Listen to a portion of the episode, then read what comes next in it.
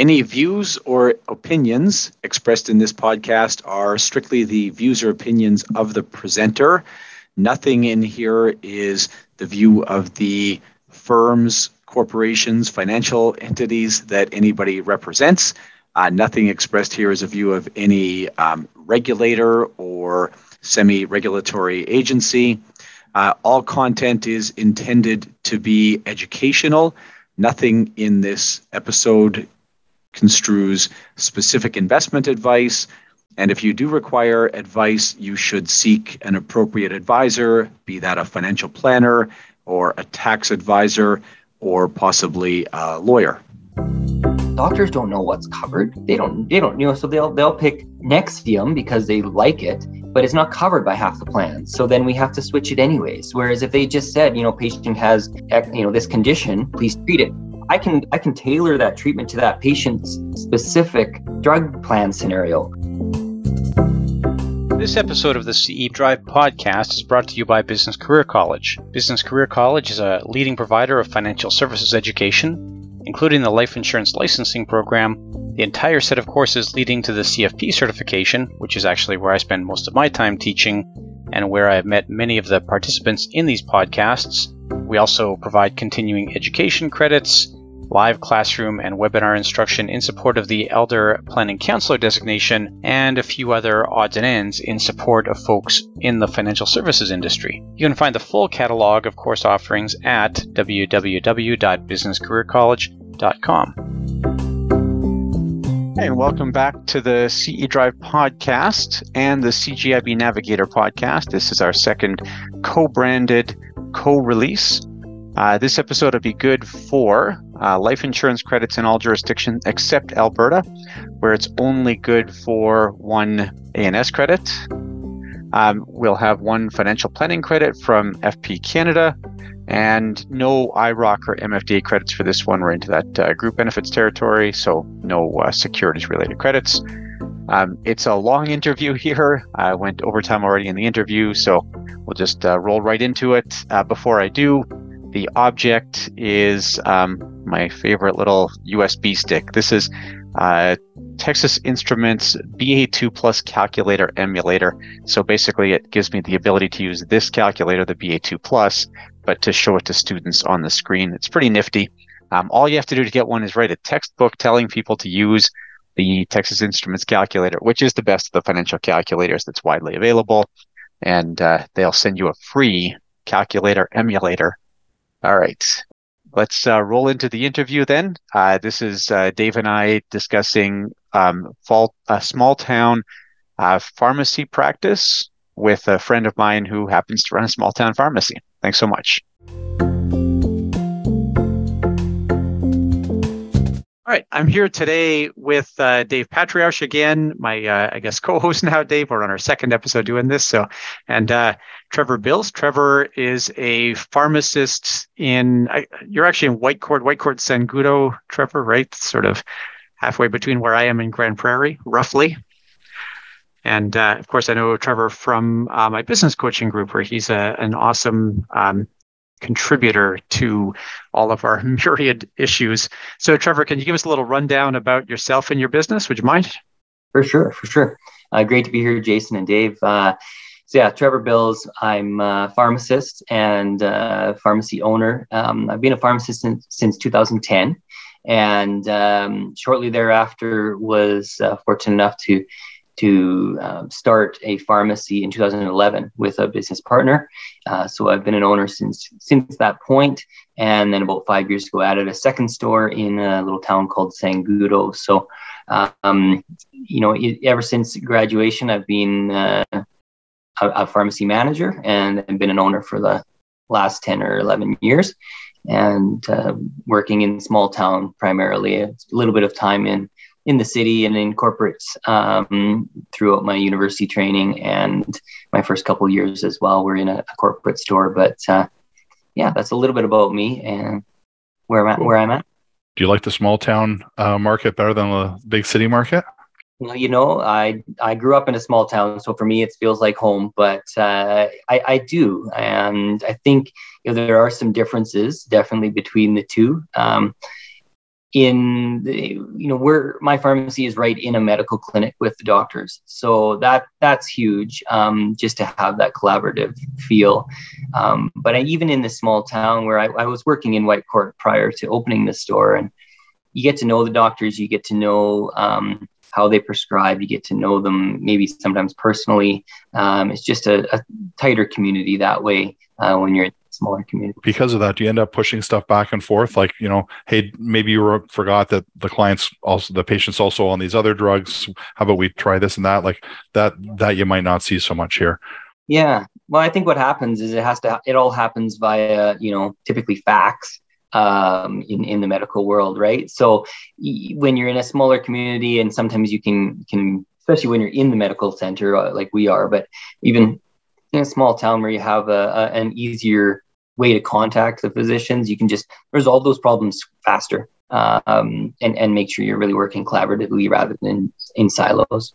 Makes sense. And funny you mentioned the fax thing because uh, I heard uh, maybe two or three months ago, the Ontario Ministry of Health is looking to phase out all their faxes by the end of 2023, I think. And so I'm like, okay, well, how, how, how big a problem can that be? And I think there's 1,200 that they have that they know of that are being used on a daily basis. I'm like, oh, that is a problem, you know? So let's dive into some of these questions. Um, what's your ideal client? Well, uh, I mean, our ideal client is somebody that is interested in their health, that wants to um, maintain or improve it, and who is curious and interested in, you know, their their drug therapy and their health therapy in general.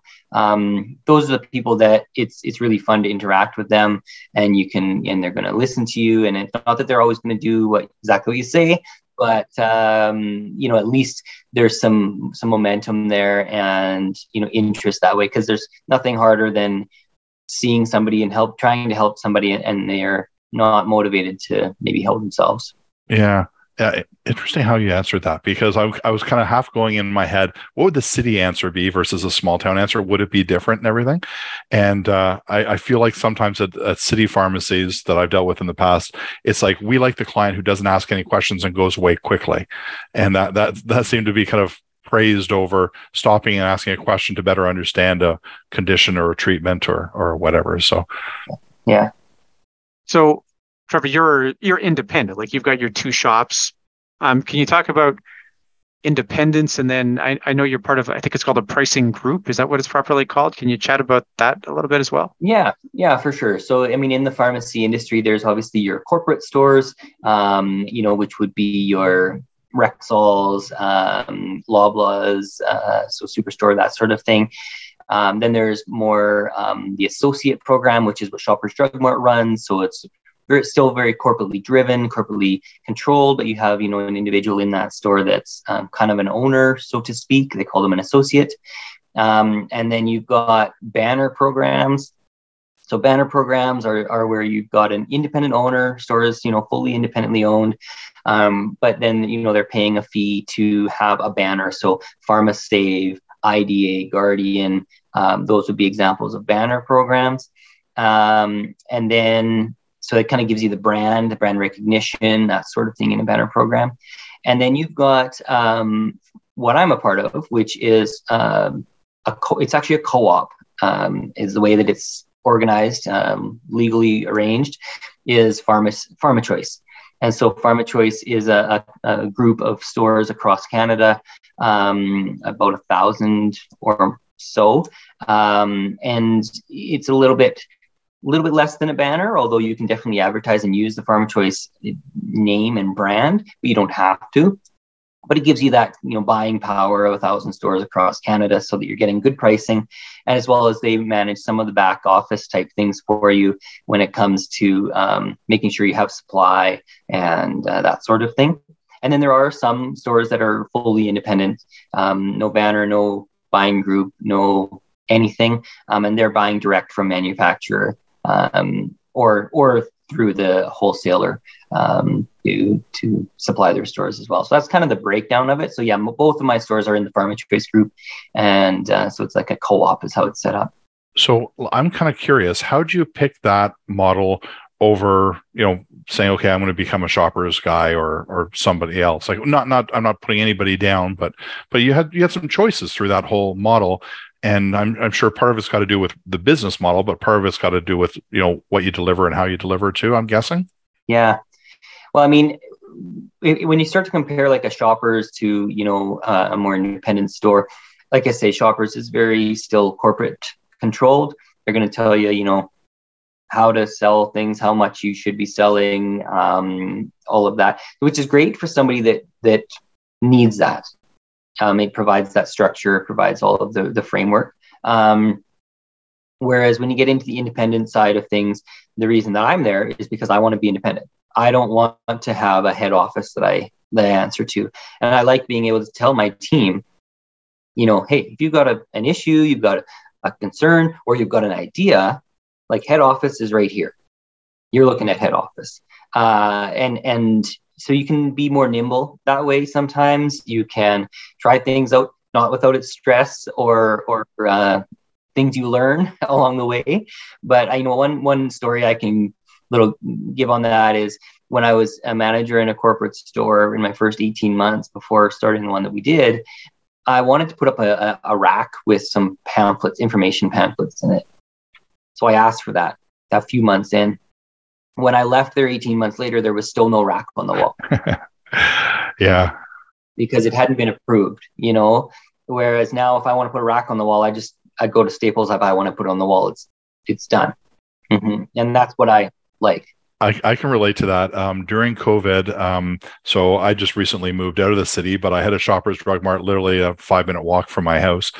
And uh, they had the big sign in the window saying, you know, we're doing COVID testing, walk in or I don't know if it was testing or vac- vaccinations. You know, no appointment needed. Just walk in, and you walk in. There's another big sign. If you're here, please proceed to the back. You know, blah blah blah. And you get to the back. I go, okay, I'm here for my vaccination. They said you have to make an appointment. I said all the way through the whole store, from the front door all the way in. It says you don't. And they said, yeah, corporate sends us that, but we actually have require it. I go, well, take the signs down then. They go, we're not allowed to.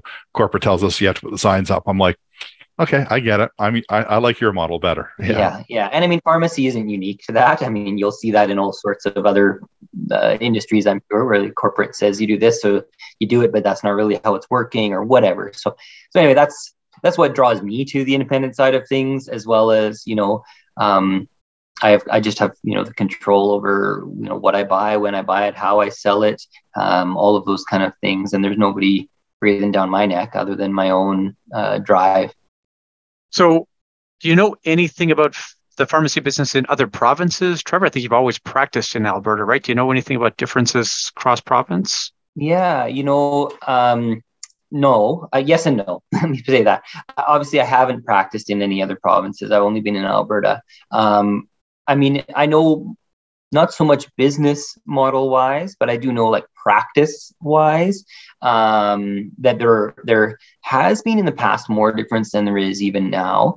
Um, Alberta was and, and still is to an extent um, ahead of the curve in terms of our services that we are able to provide and the services that we get reimbursed for um, by the government uh, whereas other provinces had lagged behind a little bit. Now I know places like Ontario and BC are catching up for sure, and maybe even at the same stage or ahead in some certain ways. Um, but very just a little bit different in terms of uh, what is provided, what can be provided, and, and then what's reimbursed. Um, but Alberta is still known through you know across Canada as probably the the number one place you can do the most things. You have the most latitude and flexibility. Um, and and you know when we start talking about benefits plans and things like that, like in Alberta, if I get um, somebody walks in and they have a drug prescribed to them and that drug isn't covered, I can change that drug independently. I, I don't have to ask the doctor, although I have to communicate with them, and, and many times we will work collaboratively.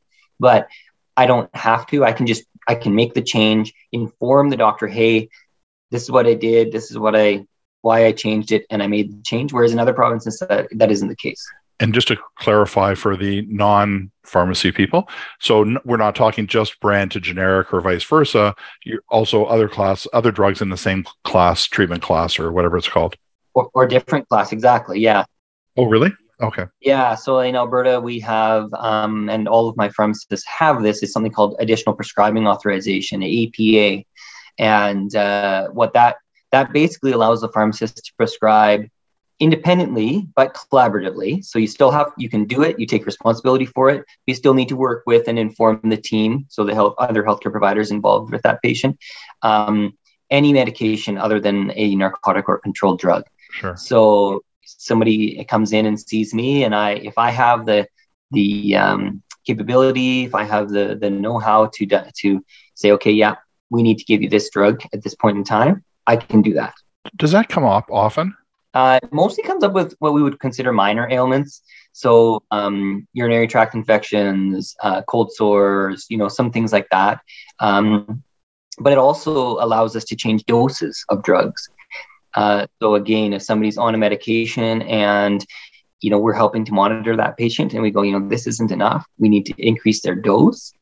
Not in every province can somebody do that, and in Alberta, only if you have Alberta uh, an APA, additional prescribing authorization, you can actually change that dose. You can say, okay, no, we're going to bump it from one to two or whatever the number is. Um, and, and so it gives us a really brings us in as part of that healthcare team, which is, which is, I think, a huge advantage for patients, especially in when we're talking about in rural Alberta, where sometimes it can take two or three weeks to get into a doctor. Um, we can make that change and say, hey, make an appointment with your doctor in two or three weeks, but we're going to make the change now and then when you see your doctor in two or three weeks, they can help evaluate whether that's how that's going for you. And and that actually takes us almost back one question of um, is it is it operations different in the city versus you know small town?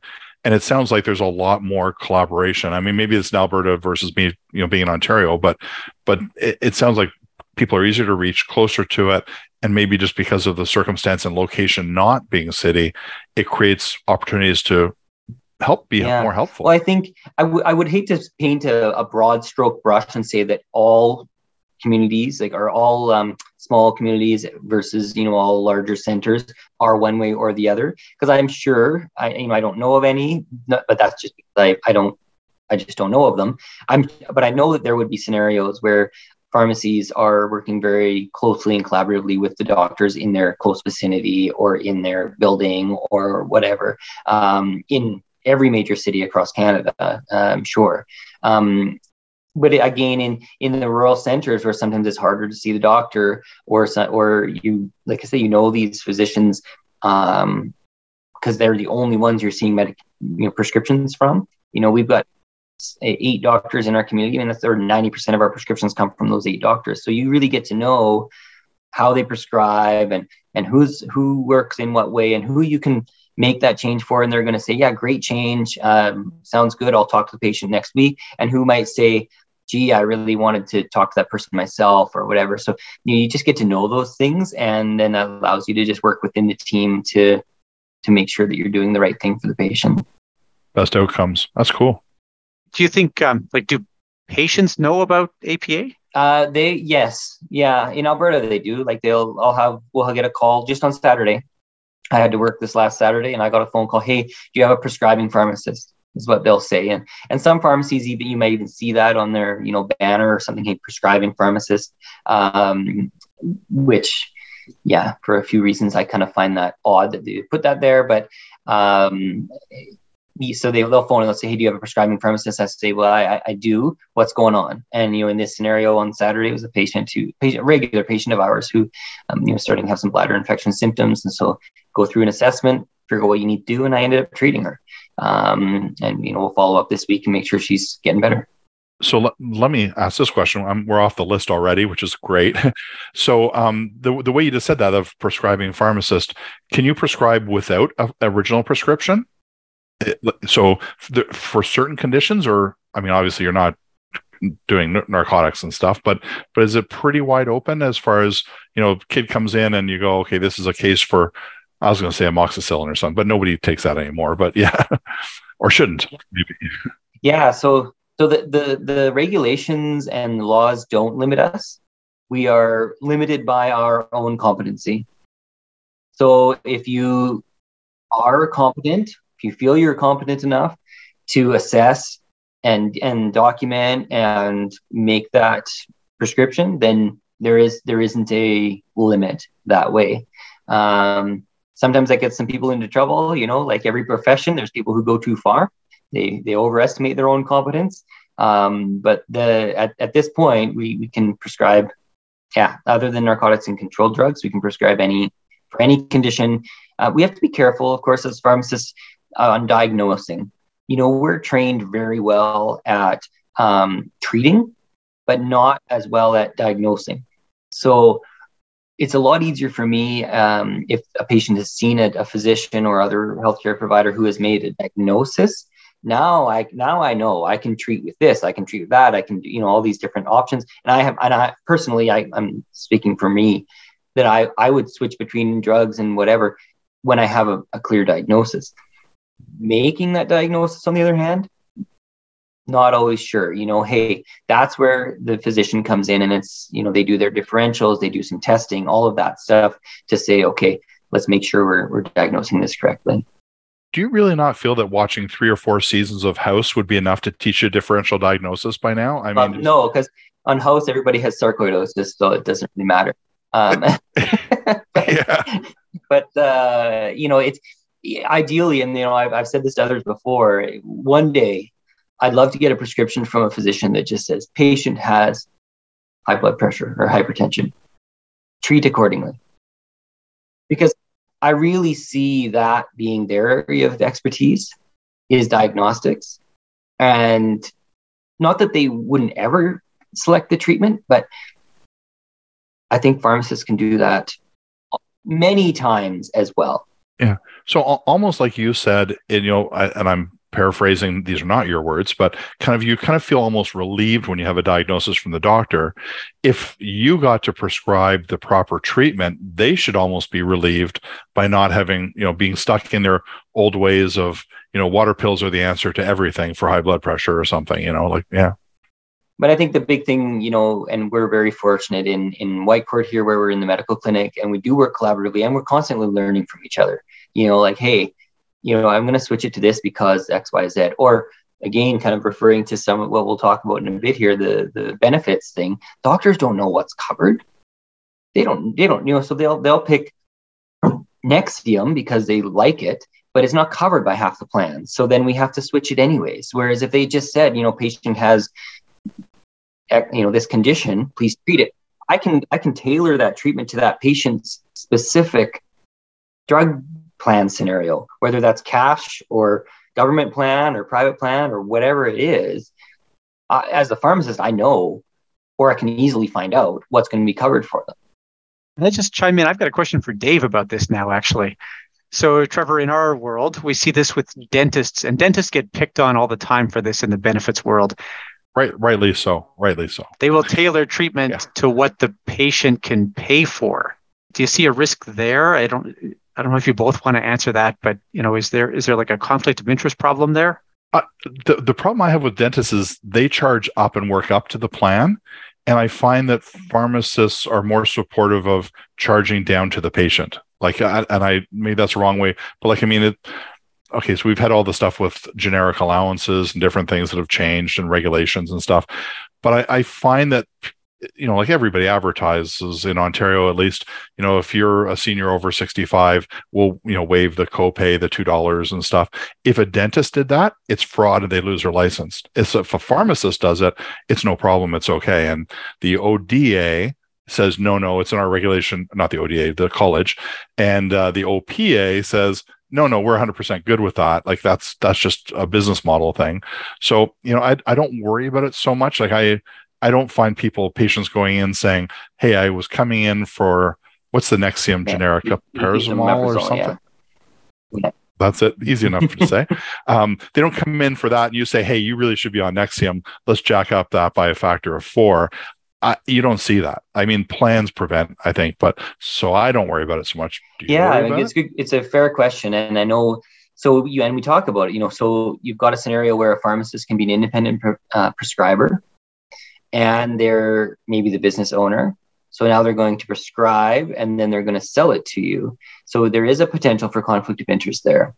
Um, absolutely. And, and even selecting their medication okay well which one's going to make me more and that's where ethics comes into it to be honest um, you know it's, it's like you're always going to have these ethical scenarios and ethical dilemmas um, as a when i make a prescription i i you know i have to tell the patient hey you can get this filled anywhere i'll prescribe because i can prescribe it and it can be filled at xyz pharmacy it doesn't matter but that's a pretty cool and cool that you share that too yeah, but you have to say like, you know, and do you want me to fill that for you today? And I mean, 98% of the time, these are patients who are regular customers of ours. There's, there's so do I say it out loud every single time? Probably not. I'm outing myself a little bit because they, I mean, they come to me for everything. So I'm not, you, you know, I could say to them, would you like to take a prescription somewhere else? And they're going to say, well, no, I'm going to get it here because this is where I get all my stuff. Yeah. What's wrong? Are you out of stock? Like, what's going on? Yeah. You firing me? Yeah. That's. Yeah. Yeah. Exactly. So,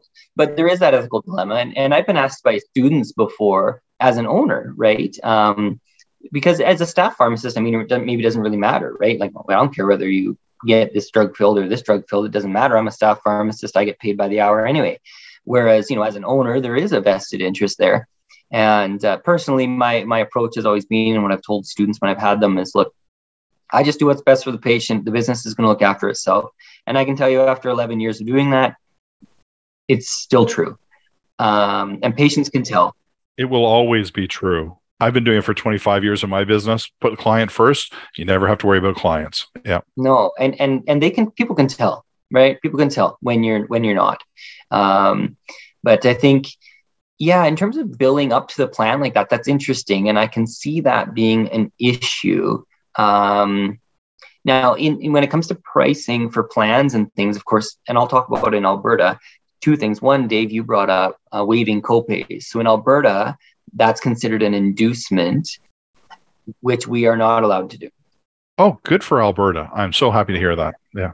So in Al- yeah, so in Alberta, um, basically all the insurance plans have the same clause in their agreements with the pharmacy. So we're talking Alberta Blue Cross, Assure, Express Scripts, Green Shield, all of them, um, all have in their agreement that basically you have to charge us the same thing you charge everybody else. So when we price a drug, if a drug is a dollar, I get a dispensing fee. In Alberta, it's twelve dollars and fifteen cents, which is kind of set by Alberta Blue Cross, and I can't now I can charge less than that and or I could charge more than that on the dispensing. Fee. Yeah, that's the dispensing fee. But I can't charge Blue Cross different than what I charge Green Shield or different than what I charge Express Scripts. Only exception to this would be cash paying patients, but most pharmacies just have one pricing scheme and it just goes to everybody, and that's what it and we have three in Ontario, I think is how it works. So we have one for provincial pricing, we have one for cash pricing, and we have one for benefit plans. And it tends to be cash pays the highest price, benefit pays the second, and the province pays the lowest generally. Yeah. Whereas whereas here it's it's everybody pays the same. And so if you are charging one insurance more than another and then and you get caught doing that, then you know you'll lose your agreements, they'll claw back money, all that sort of stuff. So so you just have a pricing plan. So that's probably all your is is is that all your successive socialist governments have put in that kind of unified exactly successive socialist governments well we had anyway let's not go there um, outside the scope, I think here, Dave. Uh, yeah, there you go. I go there. Yeah. but anyways, it's it, it is so. But pricing wise, yeah, that's that's how we price it, and everybody pays the same. So, would there be some incentive for me to put somebody on an expensive drug? Maybe. Personally, I've never done that, and I could see. I guess some some people could, but it wouldn't be a, as as big an advantage to go to this more expensive drug and I was going to say anything that's a big expensive drug now is there's like I mean a lot of specialty clinics that are doing it and specialty pharmacies and stuff at least out here that are fulfilling it. So when you get into the biologics and stuff that are low volume high maintenance to maintain and all that kind of stuff it's it's not like you're just walking in saying boy i wish i had Enbrel today. Can you give me a shot? You know like yeah. So you touched on benefits plans before. Let's go to this batch of questions here. So and you i think you rightly like you said sometimes you sort of act as the liaison with the physician as to what the benefits plan will or will not cover do you think that most pharmacists have a like a solid handle on what benefits plans do cover. I, I assume that's the case then. Yeah, I think um, so. For your our provincial plan, which is administered by Alberta Blue Cross, yes, most pharmacists are going to have a very good handle on what's going to be covered and what's not, and sometimes what needs to be tried first before they'll cover the next, you know, other medication, that sort of thing. Um, when it comes to private insurance or group plans from employers, that sort of thing, um, it's so hard to know. We, you know, I don't know what's going to be covered till I hit submit and get a response uh, online to say whether something's covered or not. Um, I mean, we have a large employer here in, in our community, so again, you get to know their plan a little bit better. But um, yeah, generally, I don't say anything about whether it's covered or not until I have the response from the insurance to say whether it is or not, other than, like I say, a, a, a provincial formulary. Yeah. And I mean, you see so much variation. I mean, you know, one Sun Life plan can cover one thing and the next employer covers something else totally different. And we see so many plans with exceptions because it's not really Sun Life. It was an old Clarica plan that got converted from, you know, whatever to somebody. And yeah, kind of gets messy. So that kind of like brings us in that whole area of, you know, all these different formularies and prior other prior authorization programs and everything else. Um, I, am kind of feeling like you're in a lucky position, like with having kind of like majority of like you know whatever a handful of doctors or two hands full of doctors referring, and having maybe a few you know large employers that you know provide a big chunk. So you you I'm just kind of presuming like 75% of this is you kind of know it before you go too far. Like I mean, yeah, although you know like there's there's so many different plans and so many different empl- employers and then plans change um, and then some you know this list of drugs is covered 100% this list of drugs is covered 50% um, even my own plan you know I, I have the chamber of commerce plan for my for my staff and I mean, it's got its own list of things that are covered 100% and things that are not, and all of that. So, it, you know, it's not always simple that way. Um, we there is still, and I was trying to find the survey this morning because there was a survey done by our Alberta uh, Pharmacists Association. This is going back a few years, I, I couldn't find it about how much time pharmacists estimate they spend on insurance related items in a day. And I my my memory tells me that the reported amount was like 25% of their of a pharmacist's day was spent on insurance issues, um, which is far too much. Um, but I, I, and I, I was going by memory on that, so it, it might be up or down a bit, but it was it was actually a, a reasonable amount that uh, you know hopefully we can limit that. But it's getting it's getting better in some ways for yeah. sure. So for you, just thinking of your practice here, Trevor, like, and I think about this in my own experience, is it really front loaded? Like you have a new patient and you're going to put in a ton of time with the insurer, and then you know, 18 months later, it would be unusual to have to call the insurer. Do you find, is it like that? Is it, is it a? Mm-hmm. I mean, once we get their insurance working, right? Like, so, okay, so maybe they don't have a card, maybe they do, you know, that sort of thing. You're trying to find out insurance information. Um, yeah, and then it changes, or the patient has a major health change. Now we're on a different class of drugs, and maybe now all of a sudden those class of drugs you have to deal with differently. But um, generally, yeah, once you once it's set up and, and you're you're good to go, it's it's not too bad. It's when you know they're trying to do something different or the patient is un, unsure about what what's covered or why it's not covered and that sort of thing. That, those those are some of the hard questions for pharmacists to answer. You know, um, well, why isn't this covered? Well, I can't tell you why it's not covered. You know, it just isn't. I mean, I can tell you why I think it's not covered, but I I can't with certainty tell you this is why and don't feel bad because I'm in the same boat all the time. I mean, we sell the plans, we build them and stuff, and then we still, you know, we're kind of limited. I deal mainly in small business, so most of my clients are like two to fifty employees, and um, you know, you basically have a choice of do you want a managed formulary, a generic formulary, mandatory generic, or or brand name open formulary. Like you, you have half a dozen maybe. Um, as you get bigger, there's more options, but but I mean, we can't always give the answer, and and sometimes you'll go, that drug was covered before. Now it's a prior authorization because there's something new or or something's changed or whatever, and uh, and it's it's frustrating. And I know the other thing that we find that gets frustrating for people is we got a lot of working seniors now going past 65. So in Ontario, the Ontario Drug Benefit uh, plan kicks in at age 65 and pays for the seniors drugs and their first payer. So your private plan might have paid for your brand name drug. Now you're being switched to the generic. And the phone call I get is, how come the insurance company is making me take the, you know, generic drug? I'm like, it's not. It's the government. Like, well, we don't want the government messing in our benefit plan. Yeah, okay, well, that's a problem because at the pharmacy level, they're they pop into first payer status automatically. So yeah. So uh, speaking on that, then I'm going to maybe skip through because we've kind of bounced around a little bit. But um, so what what do we do that makes life difficult for you? We what do we the insurers and the benefit plans, or what can we do to make things easier for you? I think, and I mean, I know why there's formularies that are built different ways, and it's all much of it is regards to cost and that sort of thing. But I think honestly, um, simple is better as from the pharmacy perspective you know if i just know that every drug for that patient is going to be seven dollars or whatever the amount is and for patients sometimes that's easier too. They just know every time i get a prescription it's going to be x dollars. Um, that's always nice. Um, i think the more information that is available on twofold one from the pharmacist to be able to look it up or B for the patient to be able to look at it. So now that there's you know a few more options like apps and different things like that, where patients are able to go on and and look at their plan and different things like that, makes makes life a little bit easier for sure. And and you know even electronic cards and all that sort of thing is is making things easier. I think the more and it, and this is I don't know how to do this, but if people could be more educated on their plan yeah. I mean, and I know everybody's given the 200 page information booklet and nobody reads it. And that's the issue, right? Is there is a lot of information there for, for somebody to know about their plan, but the more they know, the better. Um, and, and so then sometimes I'm you know, put in the place of kind of trying to educate a little bit on a plan that I don't actually really know that well. I, I just know what plans are like based on my experience. Yeah.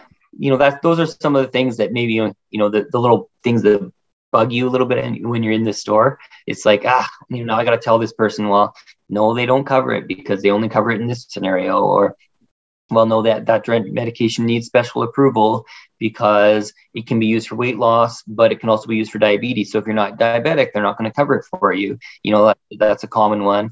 Um, and the other, the, the last thing I would say, not the last thing, but the, one of the other things I would say is, yeah. um, it, I wish all insurances would cover smoking cessation products. You know, that's a big one that we, the lifestyle category, like, I mean, whatever. Um, and I know why. Like, I mean, I remember 25 years ago when it, it was all kind of first starting out and there was a huge fear of the cost and employers just went holy crap if we ever actually have people quitting every six months this is going to bankrupt us. And there was a couple years of massive, I mean, before Wellbutrin and, and stuff kind of made it messier with weight loss and smoking cessation. But I mean, claims were through the roof. And at the time, we were hitting fertility drugs and that, and um, hair loss like Rogaines and stuff like that.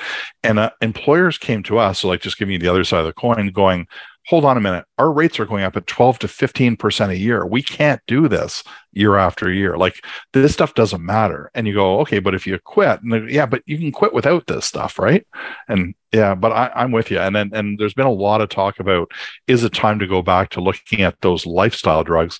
I mean, ED drugs, erectile dysfunction drugs, is a good example. No, it's a mental health thing. It's a, a physical health thing. It's not just fun, you know, like, and I, I think that's the way they were classified. So, yeah, I mean, and, and maybe there needs to be some sort of approval processes or whatever, which are also something that drive us crazy sometimes. But, you know, eh, the, the one, the particular one for me though, is that smoking cessation one, because I think there's enough data out there now to say that a patient, a, a person that doesn't smoke is more productive at work. They're going to use less inhalers, going to live long. You know, there's enough data on that particular one. No LTD claims, like yeah, yeah, like you know, but but there's an interesting one and this was i'm going way back 20 years i doubt if i could ever find this one but but it was really cool and it basically said the people that made the choice to quit and had to pay for it on their own the chance of of re re relapse. starting or whatever relapsing thank you was way way less if you invested your own money in it versus somebody else's. And I, I, think it got shut down by the insurance companies and drug companies going, Shh, don't don't say that, you know. But uh, but I, I remember reading it at the time, going, okay, that kind of makes sense. Like, I mean, do I like, you know, as a 16 year old boy went out and bought a car, I got this crappy car that meant everything to me versus my friends who got the BMW from their parents. And, you know, they were crashing it up every chance. Everybody got to drive it, you know, and do you appreciate it or not? So I, I, I kind of, uh, I went from the very beginning of this one to where we are now. And I'm with you in that I think it makes sense. Um, but I also kind of had that, all that lingering stuff still baggage in my head. I want to circle back to the education comment here. Trevor, you, like you said, that's what you're looking for is better education. Dave, I'm going to lean on you here. Who's best in class for education on the uh, benefit side? Is that do you have somebody you like for this? Like somebody who has a, a good app? The pharmacist who knows the patient. Oh, so there was an you know, but there used to be an amazing app or a website um, called RX Help. No, no, no. Sorry, that's a patient choice card. RX. Oh crap! It was a guy who sold the business to Shoppers Drug Mart, and Shoppers Drug Mart shut it down and kept it only for doctors. And it showed every province um, what was covered. Um, Air Air Force, Armed Forces, Native plans, everything. So you put in the drug, generic or brand, and it would give you everything, including you know interchangeables and and the whole thing. It was the most amazing tool ever, and you could actually have a a pretty intelligent conversation with somebody and it was a basic basic tool. And when shoppers bought it i'm like oh fantastic. This is going to be out there more. And they said no it'll be done before the end of the month. We're taking it down. We don't want to maintain it. There's too much liability. There's you know blah blah blah. And i'm like oh loss of a great product. Rx vigilance. That's what it was called. Oh yeah. And I mean, the thing that's good, you know, those types of things are good. And, I, and I've thought about this is, you know, a way to put that information in the pocket of the prescriber right? The, so that then they're not because otherwise you end up with this thing and and probably in others and I know in other scenarios where you know for people that aren't in the medical clinic like I am or people that are in the province where they can't make the the change themselves you know then it just delays things by a day or two or three or ten or how you know whatever the issue is um, so you know putting that information in the pocket of the prescriber and and that's easy enough maybe for you know like a, a, a form, provincial formulary or a you know, First Nations Inuit Health sort of thing. But when you get when you get to employer plans where they're also, you know, cut up different ways, uh, it, it gets harder to to put that information in the pocket of the prescriber. Yeah, there was there was a program. It, it, it, ran in the US for several years and piloted in Canada for a short time. And I'm going back 25 years ago. To give you perspective, it was all on Palm Pilots. And basically, they gave the Palm Pilots to physicians in small towns with big um, big employers. So sawmill towns and mining towns because you could you know limit you know you had three or four plan designs and pretty much everybody in town was on one of those three or four. And they gave the palm pilots to the doctors and said here you enter your data to help come up with a diagnosis and the palm pilot would help with the diagnosis. And then it would say okay these are the recommended treatments for that. You pick whichever one you want, doctor. And then it checks the plan and would say, yes, that's covered, or that's covered at 80%, or there's an alternative at 100%, or, or whatever. And then when you finished, you said, okay, send that to the pharmacy. And it would electronically send the, the, um, the script. And then the pharmacist could fulfill it, and away you went it just made so much sense because the choices were kind of happening at the beginning um, I know in Ontario where they piloted it, the pharmacists fought back like crazy and said, like, you're you're removing us from the equation. Like, we need to be part of it, which which there is merit to that. Um, and they saw that it was going to be a jump over pharmacy to direct, you know, fulfillment or whatever. But I, to me, that that's the best. If you could actually have the physician doing the diagnosing, knowing what's covered, if if it, unless it's your perfect world of here's a diagnosis, you do the rest, in which case you get the Palm Pilot and you go, okay, let's take a look at your plan design and see what's covered or not. To me, that's all incredibly doable with technology today. But the one thing you have to remember when it comes to benefit plans and insurance companies, um, they have legacy mainframe systems that still running on like MS DOS. So like it's not unusual to walk in an insurance company and see green screens still to this day. So um, I think we're kind of leaps apart from where we got to get, and there's too many conflicts between the different um, pillars to to do it well. So I, I I do lean on on pharmacists. Like I mean, you you are the one healthcare professional that is i mean your time is always limited and important but you tend to get to know your patients probably better than the doctors do that that are um, pres- not prescribed well yes prescribing but but you're fulfilling at a more common level and dealing with their other aches and pains that they may not talk about so I'm kind of hoping on you guys, which I know is not fair, but yeah. Well, and I mean, and we have our teams, you know, we have our technicians and assistants, and I, you know, I've got a great assistant who's been with me for 10 years and, and she knows the benefits plans better than I do probably because she's dealing with it as much as I am, if not more some days. So, so, you know, you, you do have to make sure it's not just the pharmacist uh, doing that, but you know, your team is helping deal with these issues. Um,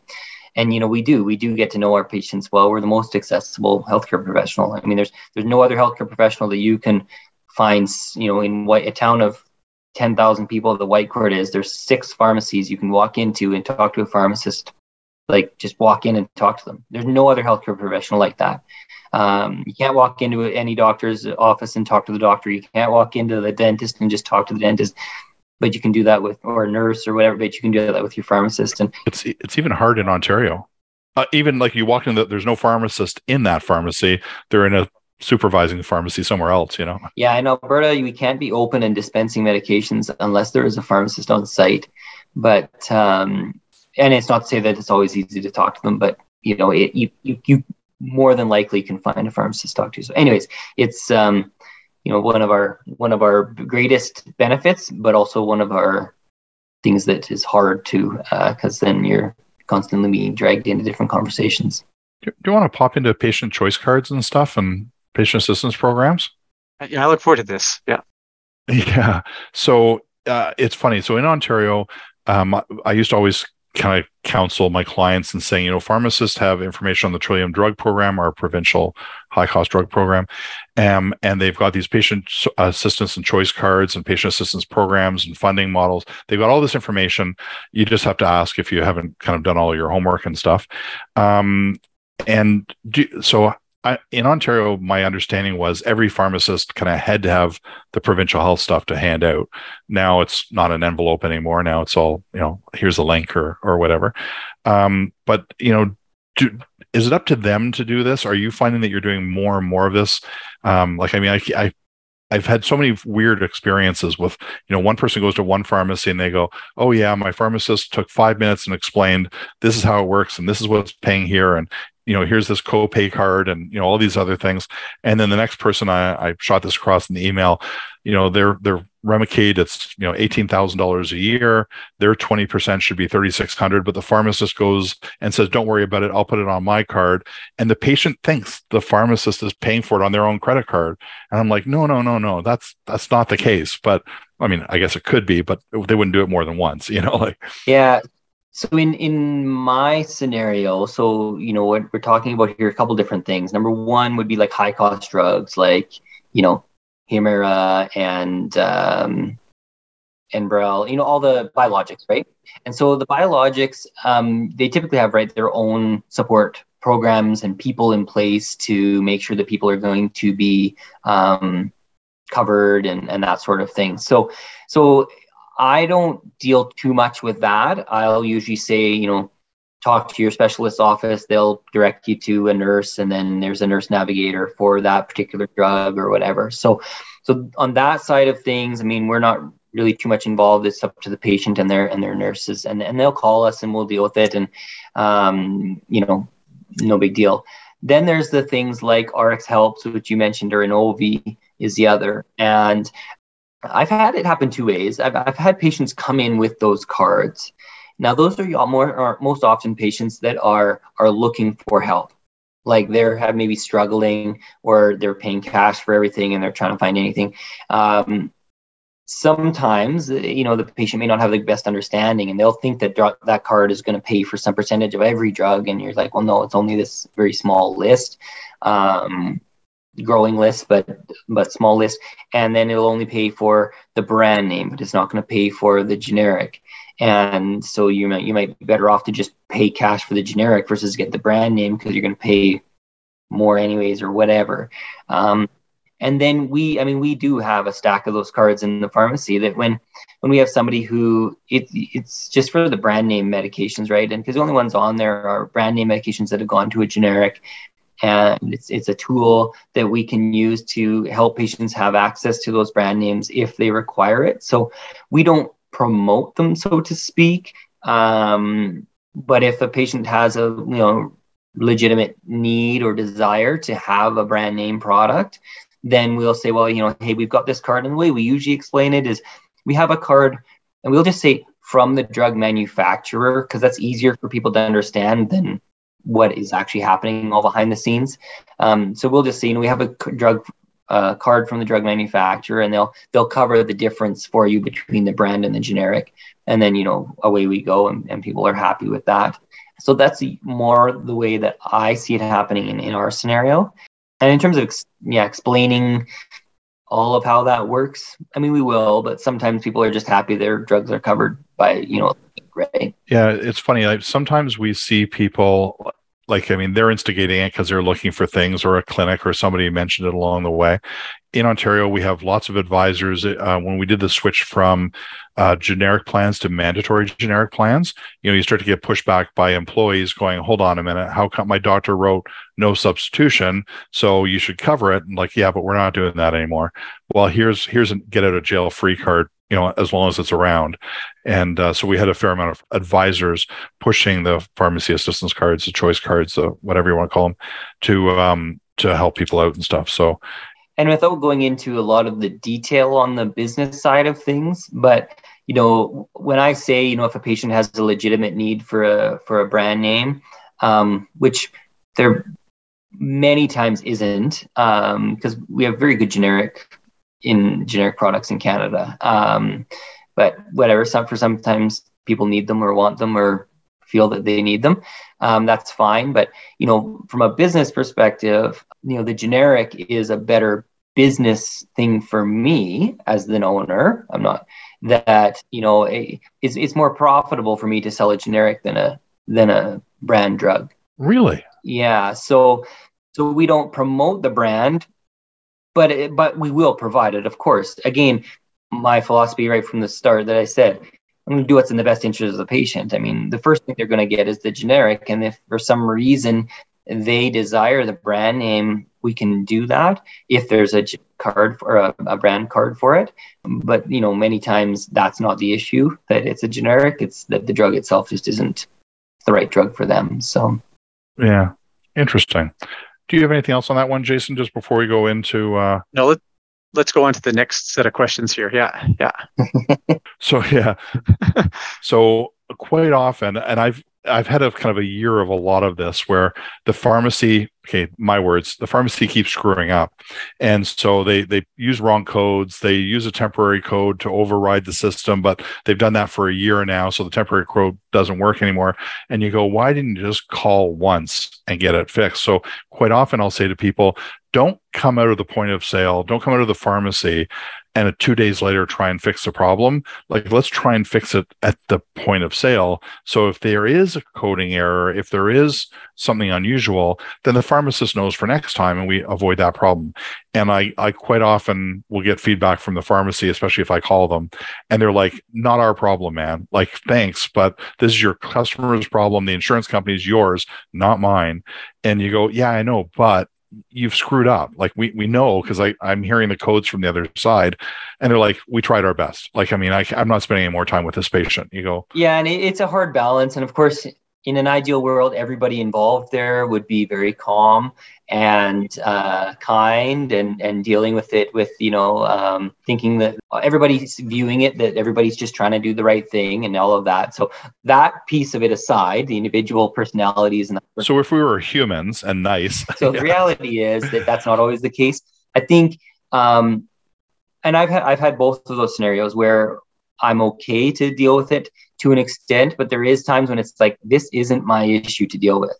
Like your drug plan isn't working. You go talk to your drug plan and come back to me and I'll try it again. But you know, it's your plan. It's like when people say, well, why doesn't my drug plan cover it? Well, I don't, I don't know. I can't answer that for you. They just don't. Um, it's your plan, not my plan. But I mean, what I, I, I get what you're saying. And there's all kinds of issues that can happen. Uh, we had a scenario where the plan was inputted in the wrong patient's file. Okay, so that was our mistake. But the computer system let it go through. And like a year later, I got a fax saying, you know, hey, uh, you need to cancel this. And I'm going, why do I need to cancel this? It's been A, it's been a year. B, your system let it go through and let that person get coverage for that. That's the insurance's issue, not not my pharmacy issue. It was 60 bucks. I never canceled it because I said like whatever, it's 60 bucks. If they take the money away, I don't even care. So those are the things where, you know, all of those things can compound. So I mean, yeah, if the pharmacy is making a mistake, we've got to get that sorted out, putting in codes, these sort of things. Pharmacy dispensing software can sometimes do things almost automatically. A common one would be um, a patient maybe had an old plan and now they have a new plan and we bill it through in the wrong in, a, in an order that is such that the automatically puts in a code to say that we're billing this plan as a secondary now it thinks it's the secondary plan where in reality it's actually the primary plan and then we've got to get that fixed but the other hard thing there is that i as the pharmacist can't make that change so now i'm talking to my patient saying you need to phone your insurance and tell them this because even though I might have messed it up, I can't fix it. Yeah. Because they don't want the conflict of shop testing the system and everything. Like, yeah. Yeah. So it's like I, I, I they have to call in because they'll just say, well, we need to talk to the plan, you know, the, the card holder or whatever. It, it's okay uh, in the in certain scenarios, but sometimes it's it's difficult in the moment and you know these things always happen at 4.55 when everybody's standing in eight people in line to get their meds home Wait, you're not open 24 7? Some places are, we aren't. no, you go with the clinic hours, right? So, uh, yeah, I mean, that, that would be one thing. Yeah, I mean, I think, I think generally most pharmacies and most pharmacists will step up and help resolve insurance issues for patients to an extent. But there's, you know, there's a limit to it when it's like, look, I've tried the things that I can try. I've called in and they've told me XYZ and, and it's still not working on my side. I don't know what's going on. You're going to need to make all your yeah and and and we've had that like I, I, had an interesting case this year that i've never heard before and the insurance company uh, which was a blue cross out here medavie and they uh, they said oh the pharmacist is doing it all wrong. They need to do this. So i said okay can you have that conversation with the pharmacist? Because speak on the same language. I don't want to be the middleman. And so then they came back and said well the the patient has gone to two different it was costco pharmacy so he's gone to two different ones. We have to now call the other pharmacists and tell them because they're doing it wrong too. And I'm like, stop. If two pharmacists are doing it wrong, I'm kind of wondering if maybe they're not, you know, like you can't keep pointing the finger. And they they ended up coming back going, You're right, we actually coded this entire plan wrong. And and here's a problem. I'm like, well, we've now sent the patient back twice to two different Costco's to fix it, like one one, one the other. And it's not their problem; it's your problem. And uh, and the insurance company's like, yeah, but we don't we don't know that until it fails and we try and fix it and everything else. I'm like, yeah, that's everybody's problem is you kind of got to piss everybody off so much that you finally find a solution to the whole thing. So very frustrating. So I think we're going to make this our, our last scheduled question here if we can, because we're going to, I'm going to run out of time here for our listeners. So Dave and I, and I think we both have different versions of this question, but do you run into situations where people have a copay or deductible that they say, like Trevor, I can't manage that. That whatever thirty bucks or whatever is is outside of what I can manage, and especially maybe today with um, you know inflation being what it is, or people feeling away about inflation. Do you hear this kind of thing? Yes, yes, and no. I mean, uh, primarily, if it's a copay amount, you know, those are typically fairly small. I mean, uh, from what I see, the biggest copay. I, I went with thirty dollars. Like I'm thinking, that, you know, it's not going to be on a seven dollar one. I assume not, but no, no. And I mean, on on the highest copay that I see is an eighteen dollar one. There's one particular employer that has an eighteen dollar copay, so every drug is eighteen bucks, um, unless it's cheaper than that, and that's what's hard for that is that there is a lot of medications that are cheaper than that. So you know they end up paying less which is which is good. But typically it's not on the copays amounts. More often it would be for cash paying patients. Um, and so we can help you know direct them to supports you know provincial supports and that sort of thing. But i don't see it a lot. Um, it does happen for sure. Now you know again we talked at the start of the talk here about the difference between independent and corporate. So you know, when somebody tells me, look, I get paid on the 25th, can I leave this 40 bucks here until the 25th? we have the latitude to do that for people. And we do regularly. Sometimes it bites you, but more often than not, people will come in and pay the 40 bucks or whatever it is. And and always, you know, scenario specific. You know, when I've got a child that needs an antibiotic and I've got a mother standing in front of me that can't afford the $15 antibiotic, like whatever, you just give it to them. Um, and and if they come back and pay you, great. If they don't, you write it off. So you know, those are the things that I like about being an independent is I have that latitude. You got to keep an eye on it, of course. And I'm not going to say I haven't had hadn't haven't been stung for a little more than I would have liked to have been stung, but it's just part of what happens. So do you see it maybe more when there's drug maximums? So like we're seeing now more like the easy out for advisors rather than doing creative stuff. They just go, okay, we're gonna put a thousand dollar drug cap in. And once you're over the thousand, you're on your own. So if you're you know the diabetic and you're doing your regular insulin and test strips and lancets and or whatever. Um, like, do, are you seeing kind of more of that kind of pushed back on you than just the copay side of things? Not, not as much. No, not as much. Not, not for my scenario at least. I don't see that a ton. Um, you know, some examples when there's high cost drugs involved, but again, usually those people are in a different system sort of thing, right? They're talking with the support groups and they know that that's going to happen, and then the a different plan is going to kick in and, and that sort of thing. So, um, yeah, we don't see that a lot. Can I ask one weird little question that I just clicked in my head? Last one. Last word is yours, Dave. Yeah. yeah. Just really quick. So, how many levels of payers can there be on your system?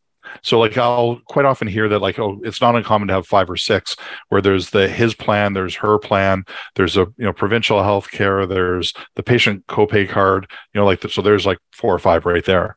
Um, it, it, does that stack get pretty big or? I'm sure there might be a limit, but I, I haven't come to it yet uh, in our system at least. And um, yeah, typically three would be the most that I see. Sometimes four if you include like a patient copay plan or something like that. So okay, just curious. Yeah.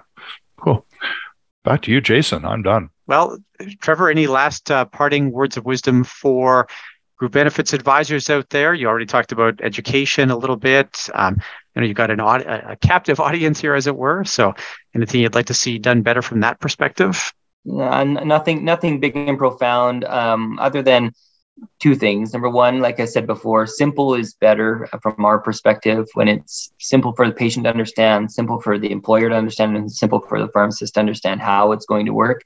Um, and the second thing would be, you know, there is this prior approval thing that happens in all plans, provincial and private. And uh, there's times when I, I wish they would give pharmacists a little more uh, latitude to document that differently. Um, so rather than having to fax in a form and wait for a response and review, but rather to say, like, as long as they meet this criteria, then do this, you know, put in this code. Okay, well, I can tell you the patient meets this criteria already. So, yes, they do this. Yes, they do this. Here's some supporting documentation. I'm going to keep that in my file. And then if I get audited, I can just send that off to you. And then it's not delaying the patient's care because that's really what it comes down to with those things is sometimes we're delaying things by a week or more. And that's not always in the best interest of the patients. Or the pharmacy is saying, well, here's a week of the meds and we'll apply now. And then we get stung at the end because they can't pay or whatever. So I think just giving pharmacists a little bit more input and autonomy that way to say, no, no, they do meet this criteria you told us they need to meet here i'm going to hit this code whatever the code is. And yeah it's up to me to keep that documentation but uh, it'll still be going through at that time so. I think we're going to see more of that this year. Just i had a meeting this morning and one of the things we are talking about was a more standardized prior authorization system amongst carriers. So whether it'll be all provinces all carriers all insurers. I don't know, but but I think we're we're gearing towards that. Yeah, and we we saw that in Ontario with the SADI program for exceptional access drugs, and they were trying to get it so that you know eighty five percent were done right on point of sale. The the pharmacist could you know just tick it off and away you went. So ho- there's hope. There's hope. well. Dave, thanks again for doing this. Just awesome. You've got so much wisdom around this stuff that it's uh, thank you floors anything I've got. Trevor, you've been just wonderful for answering questions and uh, being very upfront about your business and really appreciate that. I know that'll bring a lot of value to the folks listening. And I've learned a lot. So that's always best for me. Thanks so much. Thanks to both of you. Thanks, guys. Thank you. Okay, um, lots there. I'm really full. I'm. I've, I gave it. Uh, now I've listened to it three times, and I learned something new every time. The number here is six. The number is six. Thanks very much for listening. And please do join us again in two weeks when I'll be reporting live from the Institute of Advanced Financial Planners uh, Symposium. If you're listening to this episode and you're not already signed up for CE credits, this is a very easy thing to do. Just navigate over to businesscareercollege.com and you're going to sign up here for CE. Subscribe. Currently, the pricing is $200 a year. We may be uh, introducing monthly pricing at some point, but as of today, we have a cost of $200 a year. And once you're signed up, then you can just go and listen to every episode within your subscriptions. Once you're logged in, you'll use my subscriptions here and you'll just go to the latest episode, which you'll scroll down to very near the bottom for. It doesn't matter which episode, you just scroll down and you find the one. So, as of the time I'm recording this, the most recent episode is season four, episode 27. I can just start it right from here. I can do the quiz here. Once I'm done the quiz, then I can get my continuing education certificate. Very straightforward. Um, so I would just launch the course here and I can watch the episode from here. Uh, now, if you happen to be already listening to it on YouTube or whatever the case is, you can just navigate right into the quiz. You start your quiz, and you're just going to go through the whole thing. And then at the end of it, you'll be able to see your certifications. So we're going to bring up uh, designing small group products. We bring this up and we click on wall certificate, and that's going to give me the CE certificate I need in order to maintain status wherever I happen to uh, need CE credits. So I really do encourage, I know that uh, out of our regular listeners, about 40% of you are listening to the episode for CE credits. That's about 60% who are listening out of general interest or whatever it is. Um, and I really think this is an easy way to get your CE credits. 200 bucks a year, pretty reasonable price. And as you can see from the certificate here, so, and as you hear me discuss at the beginning of the episode, we have a broad range of approvals for all of our courses. I'd like to thank uh, Joe Tong. Joseph is our editor both for video and audio content. And Joe does a lot of good work to make sure that these episodes look and sound good, despite my better efforts. Um, I'd like to thank uh, Maria Nguyen. Maria makes sure that the episodes all get approved for CE credits. Uh, Veronica Thibert does the quality assurance through that process. And then we have a strong marketing team that makes sure that all of our content gets out there so that people can find us and uh, take advantage of learning opportunity they might not have known about.